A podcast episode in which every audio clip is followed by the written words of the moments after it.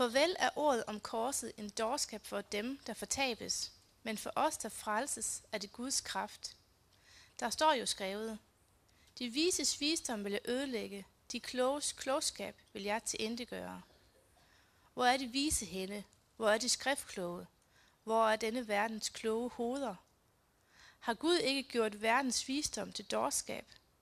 For da Gud i sin visdom ikke ville, at verden skulle kende ham gennem sin egen visdom, besluttede Gud at frelse dem, som tror, ved den dårskab, der prædikes om. For jøder kræver tegn, og grækere søger visdom. Men vi prædiker Kristus som korsfæstet. En forarvelse for jøder og en dårskab for hedninger. Men for dem, der er kaldet, jøder såvel som grækere, prædiker vi Kristus som Guds kraft og Guds visdom. For Guds dårskab er visere end mennesker, og Guds svaghed er stærkere end menneske.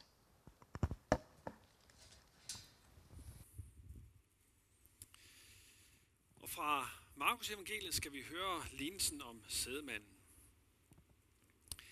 Jesus gav sig igen til at undervise nede ved søen, og en meget stor skare flokkedes om ham, så han øh, måtte gå ombord og sætte sig i en båd ude på søen, mens hele skaren stod på bredden inde på land. Og han lærte dem meget i lignelser, og i sin undervisning sagde han til dem, Hør her, en sædemand gik ud for at så, og da han såede, faldt noget på vejen, og fuglene kom og åd det op. Noget faldt på klippegrund, hvor der ikke var ret meget jord, og det kom straks op, fordi der kun var et tyndt lag jord. Og da solen kom højt på himlen, blev det svedent, og det visnede, fordi det ikke havde rod. Noget faldt mellem tisler, og tislerne voksede op og kvalte det, så det ikke gav udbytte. Men noget faldt i god jord og gav udbytte. Det voksede og groede, og noget bare 30, og noget 60, og noget 100 folk. Og han sagde, den der har øre at høre med, skal høre. Da han var blevet alene med sine ledsagere og de 12, spurgte de ham om lignelserne, og han svarede dem, til jer er Guds rigets hemmelighed givet, men til dem udenfor kommer alt i lignelser, for at de skal se og se, men intet forstå. De skal høre og høre, men intet fatte, for at de ikke skal vende om og få tilgivelse. Og han sagde til dem, forstår I ikke denne lignelse, hvordan skal I så kunne forstå de andre lignelser? Sædmanden så ordet. Med dem på vejen, hvor ordet sås, er det sådan, at når de har hørt det, kommer Satan straks og tager det ord bort, der er sået i dem. De, der blev sået på klippegrund, er dem, der straks tager imod ordet med glæde, når de har hørt det, men de har ikke rod i sig. De holder kun ud i en tid, så når der kommer trængsler eller forfølgelser på grund af ordet, falder de straks fra. Andre af dem, der bliver sået mellem tislerne, det er dem, som har hørt ordet, men denne verdens bekymringer og rigdommens blændværker, lyst til alt muligt andet kommer til og kvæler ordet, så det ikke bærer frugt. Men de, der bliver sået i den gode jord, det er dem, der hører ordet og tager imod det og bærer frugt 30, 60 og 100 folk. Amen. Og lad os lige kort bede sammen. Jeg kan far tak, at vi lever i en tid, hvor vi kan høre dit ord, hvor det kan forkyndes frit, og hvor vi frit kan læse det og tage det til os. Vi beder om, at vi må åbne vores hjerter i dag, så dit ord kan få lov til at vokse i os. Amen.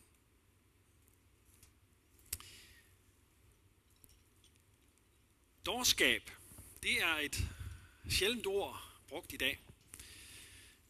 Paulus han skriver til menigheden i Korinth om at korsets budskab som en dårskab. Det kommer ordet dårer egentlig fra det tyske dore eller dore, jeg ved ikke helt, hvordan det siges på tysk, der betyder vanvittig. Det er altså en, som ikke er ved sin sunde, sunde fornuft, så har sin sunde fornuft i behold. Vi kender det også fra det danske ord dårlig. Det kommer egentlig også af ordet dårer. Altså, når noget er dårligt, så er det noget, som en dårer kunne have lavet eller gjort. I den nyeste oversættelse af Bibelen, så bruger man ordet tåbeligt i stedet for. Det bruger vi lidt mere i vores hverdag. Så ordet dåre og tåbe, det står for noget af det samme. Det er noget, der er dumt, ikke særlig klogt.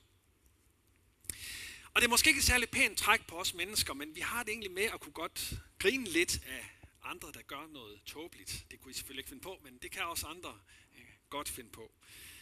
I for, for eksempel, øh, så kan man se i forskellige reality shows, så udvælger man forskellige personer, der skal kunne lidt af hvert, og der er som regel også en, som er lidt tåbelig, som man sådan kan, kan grine af. Og hvis I ser programmet Stormester, jeg ved ikke om I ser det på TV2, hvor der sådan er nogle fem deltagere og forskellige konkurrencer, de skal udføre, så kan man sådan fascineres lidt over de skøre, kreative måder at løse på, og så grine lidt af dem, der mislykkes med det. Der er også mange vidtigheder, sjove historier, som handler om nogen, der gør noget tåbeligt. Blondine-vittigheder for eksempel, eller Molbo-historier, eller Aarhus-historier. Jeg fornærmer hvis ikke nogen, der er ikke nogen fra Aarhus sådan lige, nej, okay. Øh, men I skal lige have en, en Molbo-historie, for øh, det fortælles om, at en gang på Mols øh, blev hørt om, at øh, fjenden stod i landet, og man var bange for, at de skulle komme og øh, tage det mest værdifulde fra dem. Og, og det mest værdifulde, de havde, det var kirkeklokken. Så de bestemte sig for at tage den ned og sætte den i en båd, og så sejle ud i Kattegat, og så sænke den ned i havet. Så kunne fjenden der ikke få fat i den. Men da de så har sænket den ned, så var der en, der tænkte, nu skulle vi også selv gerne kunne finde den igen. Hvordan gør vi det? Så sagde den klogeste af den, jo, vi sætter et mærke i båden, lige der, hvor den gik ud over reglingen, så når vi skal ud og finde den, så er det ikke noget problem. Nej, det var smart, ja, ja. Og I skal også lige have en Aarhus-historie. Øh, ved I, hvorfor aarhusianerne stiller sig ud på altanen i deres pæneste tøj, når det tordner? Ja, de tror jo selvfølgelig, der bliver taget billeder af den. Det er klart. Og når vi nu er ved de her historier, øh, så var man jo sådan lidt i tvivl om derovre i Østjylland, hvem var mest tåbelig, Målborgerne eller Aarhusianerne.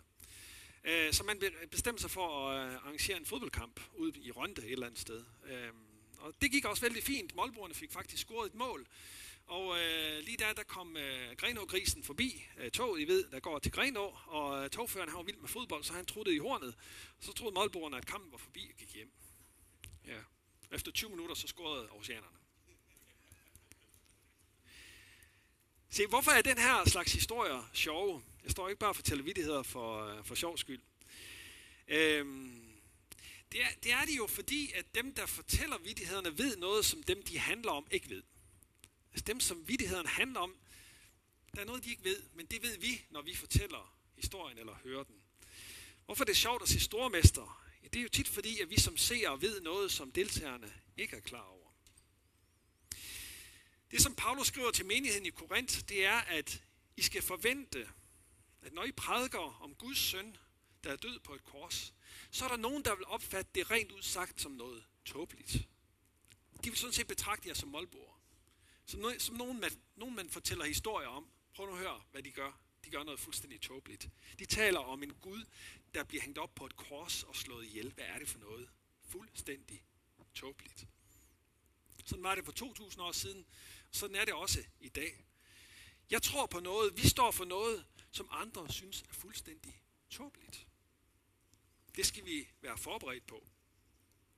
Vi skal forvente, at ord, når ordet om korset forkyndes, så er der nogen, der vil opfatte det som tåbeligt. Men det er det jo ikke. Det er det jo ikke. Og det er fordi, vi ved noget, som de andre ikke ved. Altså, den, der tror, ved noget, som den, der ikke tror, ikke ved.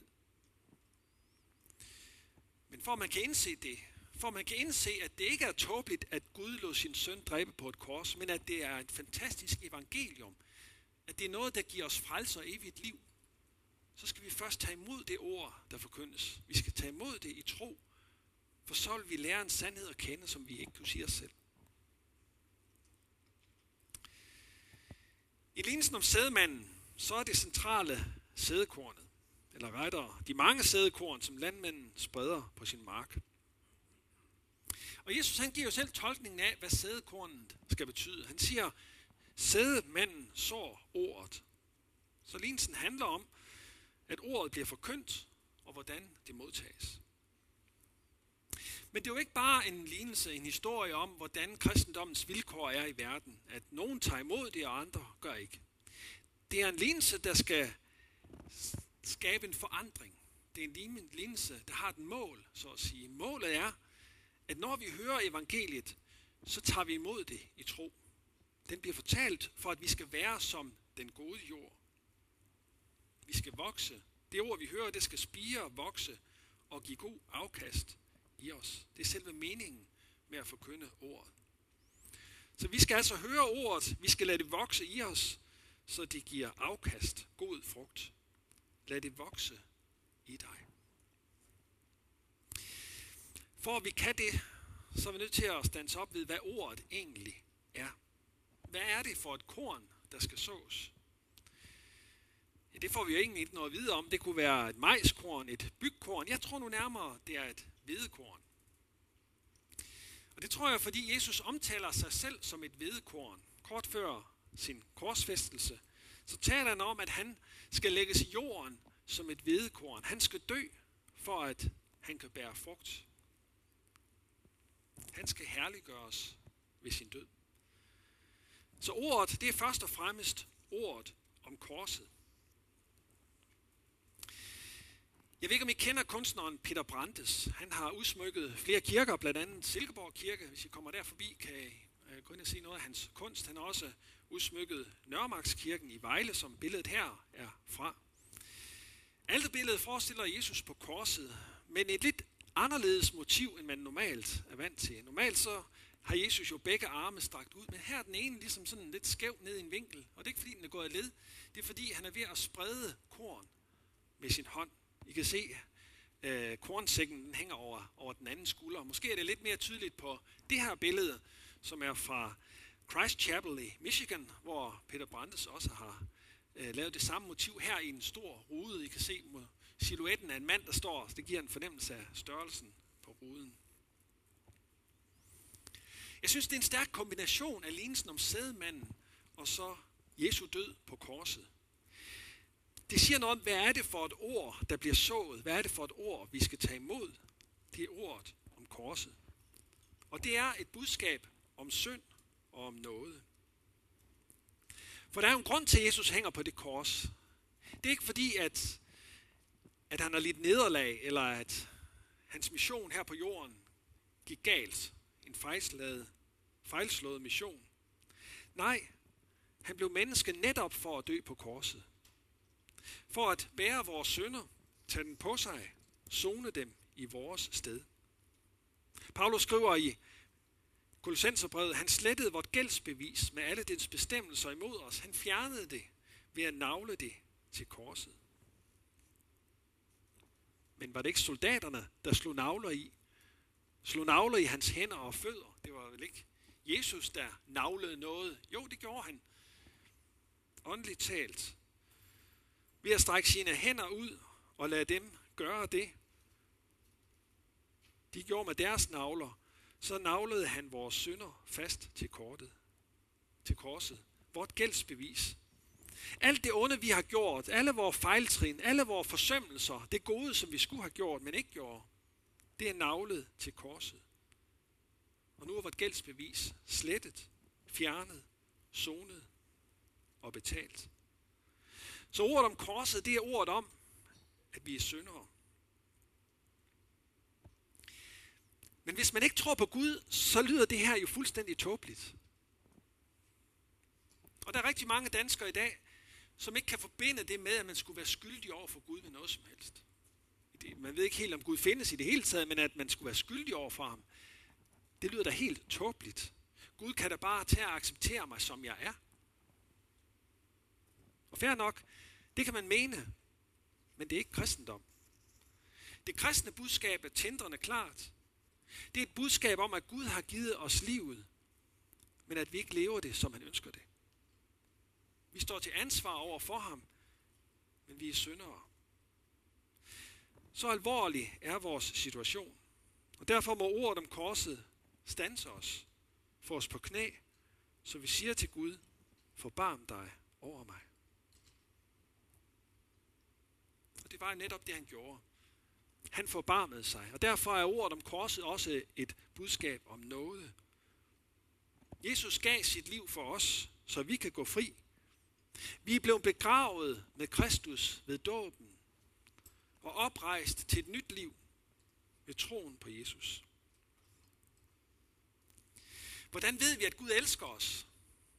Jo, man kan da ikke forestille sig, at Gud vil sende sin søn og lade ham dø på korset, hvis han ikke elskede os. Korset, det er ikke historien om en Gud, der er ligeglad med os. Nej, det er et evangelium om en Gud, der elsker os. En Gud, der er nådig og barmhjertig, sen til vrede og rig på troskab. Så vi skal høre ordet om korset som et budskab om synd og om noget. Tag imod det. Lad det vokse i os og bære frugt. Det næste i lignelsen, vi skal stanse ved, det er jorden. Nu vil vi tale lidt om ordet, kornet. Jorden, der er fire forskellige slags steder, hvor kornet lander. Vejen, klippegrunden, jorden med tisler og den gode jord. Når Jesus her taler om fire slags jord, så er det fire forskellige måder, som mennesker kan tage imod ordet på. Fire forskellige slags mennesker. I søndags, der var teksten til søndagens gudstjeneste, delen om arbejderne i vingården. En eneste, der handlede om en tidsperiode fra om morgenen, hvor han kaldte de første, og til fyraften. En dagslængde, kan vi sige. I dag, der hører vi også om et tidsrum. Et tidsrum fra såtid til høsttid. Og det tidsrum kan oversættes til et menneskeliv. Vi kender høsttiden som et billede på verdens ende. Og den dag, der skal det blive åbenbaret, hvem der har taget imod ordet, lad det gro og bære frugt. Vi hører ordet, og alt efter hvordan vi tager imod det, så vil vi være, bære frugt på drømmens dag, eller ej. Så derfor er det en alvorlig lignelse. Det stiller os nemlig spørgsmålet, hvilken slags jord er jeg? Det har evighedsbetydning. Samtidig så er det også en lignelse, der fortælles med en hensigt, som jeg indledte med. Den har et mål. Det er ikke høsttid endnu. Der er tid til, at vi kan gøre noget for at være eller blive til den gode jord. Der er mulighed for forandring. Derfor er det også en lignelse, der rummer, der rummer håb. Vi skal altså ikke tænke de her fire jordtyper som statiske eller uforanderlige. Vi kan godt skifte jordtype, så at sige. Et andet perspektiv her. I fredag så, øh, så var vi øh, på besøg hos nogen, og så skulle vi have pizza til aftensmad, og det var mig, der fik opgaven at, at ringe efter dem. Jeg valgte en, der hed øh, De Fire Årstider. Og da jeg så har damen i røret, så spørger hun efter om, øh, altså, det, det er sådan noget med, at så er der noget bacon og noget kød og noget pepperoni og noget skinke. Og det er fire forskellige slags. Det er fire årstider. Meget genialt. Øh, så spurgte hun så, øh, skal de være hver for sig på pizzaen? Eller skal de sådan blande sammen? Ja, det skal jo blandes alligevel, tænkte jeg. Så vi blander den bare sammen. Og det var en god pizza. Det var meget fint. Øhm, og jeg tænkte, sådan er det egentlig også med os mennesker. Når vi hører ordet, så har vi jo alle fire slags jord i os, kan vi sige. Jeg er både vej, stengrund, tisler og den gode jord. Nogle gange så hører jeg ordet, og straks jeg har hørt det, så er det væk igen. Jeg har ikke hørt efter, været uopmærksom, eller måske var det noget, som jeg ikke brød mig om at høre, og så forsvandt det ret hurtigt igen. Nogle gange er jeg som klippegrund. Altså, jeg bliver begejstret over et ord i Bibelen, måske en ny vision for menigheden, for en taler eller en musikgruppe, som, så jeg hører deres musik i en periode. Men så bliver det hverdag igen. Jeg glemmer det igen. Det visner. Jeg bliver optaget af noget andet. Og nogle gange er det som om Guds ord bliver kvalt i tisler, i bekymringer, enten økonomisk eller helbredsmæssige, eller der er knas med relationer, eller hvad det nu kan være. Selvom det, jeg har hørt, er godt og byggeligt, så kvæles det af noget andet. Så er der også nogle gange, hvor jeg hører noget, og tager imod det på en måde, så det virkelig gør en forskel.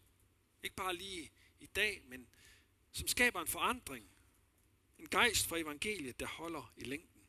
Jeg omsætter det, jeg har hørt til praksis, så jeg handler på det, så det forandrer noget. Jeg tror godt, vi alle sammen kan genkende de her fire slags jord i os. Så samtidig med, at det er en lignelse, der handler om frelse og fortabelse, om hele mit menneskeliv, så er det altså også en lignelse om forskellige sæsoner eller perioder i mit liv. Der er tider, hvor jeg mest er vej, er på afstand af Gud, der er tider, hvor hverdagen slider, og selvom jeg gerne vil, så får Jesus ikke rigtig plads. Og så er der tider, hvor jeg mest er den gode jord, hvor jeg får lov til at høste og glæde mig over de fantastiske ting, som Gud gør i mit liv. For det skal vi huske, det er jo Gud, der gør det. Vi er bare jorden. Det er Guds ord, der gør det, og det er hans ord, der rummer kraften til frelse. Vi skal bare lade det vokse.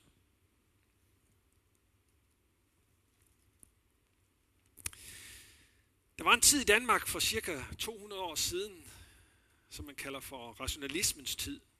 Det var før de gudelige vækkelser farede hen over landet. De. Og præsterne, de prædikede i kirken mest om landbrug og gav tips til bedre dyrkningsmetoder. Det er en af grundene til, at Grundtvig i 1811 holdt sin indsættelsesprædiken med titlen Hvorfor er Herrens ord forsvundet fra hans hus? Så du må ikke misforstå mig, når jeg nu giver nogle tips til jordforbedring. Det er altså ikke i praktisk forstand, men i åndelig forstand. Øhm, for jeg tror faktisk godt, vi kan gøre noget for at rydde op i den jord, der er i os, så der bliver bedre plads til, at ordet kan gro. Det er jo ikke sådan, at vi bare er den gode jord, og så er der skrevet punktum bagved. Vi må hele tiden være i en forandringsproces. En vej gennem en kornmark, den kommer som regel ved, at der er mange, der går af den samme vej. Vi kan godt køre fast i de samme rutiner, den samme måde at høre ordet på, så vi til sidst ikke hører det længere. Så kommer satan og tager det væk, inden det trænger ind. Vi kan have den samme forkerte vane i vores liv, som vi til sidst slet ikke sætter spørgsmålstegn ved. Vi går af de samme stier. Et tips til jordforbedring kunne være, prøv at gå af nogle nye stier. Prøv at ændre nogle af de rutiner, der er i dit bønsliv. Måske den måde, du læser Bibelen på. Måske den måde, du er aktiv i menigheden på. Det kan give nye måder at lytte. Hvordan kan vi gøre noget ved klippegrunden? Jesus taler om trængsler og forfølgelser, der får kornet til at visne. Trængsler og forfølgelser, det handler om den verden, vi er en del af. Den tidsånd, som præger det samfund, vi lever i. Prøv at stands op, når du bliver præsenteret for en af tidsåndens sandheder, der modsiger, modsiger kristendommen. Så kan vi godt have tendens til at, at bøje nakken og tænke, at det kan jeg ikke sige noget imod. Hvad vil de andre så ikke synes om mig? Men det er godt at stå for noget andet, end tidsånden står for, hvis det har sin rod, sin kraft i Bibelens vejledning. Bibelen giver faktisk en god og sand vejledning til, hvordan vi skal leve et godt liv i denne verden. Så lad være med at bøje nakken, men løft hovedet. Hvordan kan vi forbedre en jord med tisler? Ja, det kan vi ved at hakke tislerne op. Sidste år, der groede en del af vores have til, så vi har bestemt os for i år at gøre den lidt mindre, lidt mere overskuelig. Så kan vi bedre få fjernet ukrudtet. Måske skulle du også prøve at gøre din tro og kristne praksis mere overskuelig. Tag nogle valg om, hvad du vil prioritere. Måske også nogle fravalg. Og når bekymringerne viser sig, så identificer dem og bed over dem, så de ikke får magten over dig. Og til sidst, om den gode jord. Nu er jeg ikke landmand, men jeg er landmands søn, så jeg har da hørt lidt om sædskifte. Altså, at det er godt med forskellige afgrøder, for at jorden ikke bliver udpint. Skal den gode jord forbedres, så skal der også være plads til forskellighed. Det kan være godt at give plads til både mission og diakoni, både til aktivitet og hvile, både til at yde og nyde, både til at tale til Gud og lytte til ham. En god balance giver de bedste muligheder for, at Guds ord kan vokse i os. Og husk, det handler ikke om os, om hvad vi gør, men det er alene Guds ord, der har kraft til frelse. Amen. Og lad os være stille lidt i eftertanke.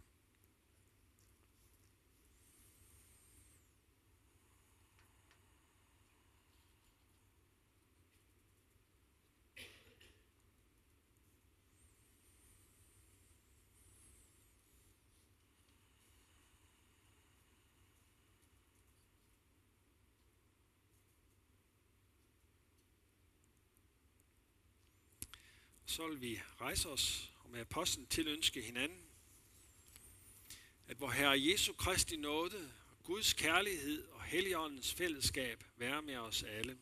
Amen.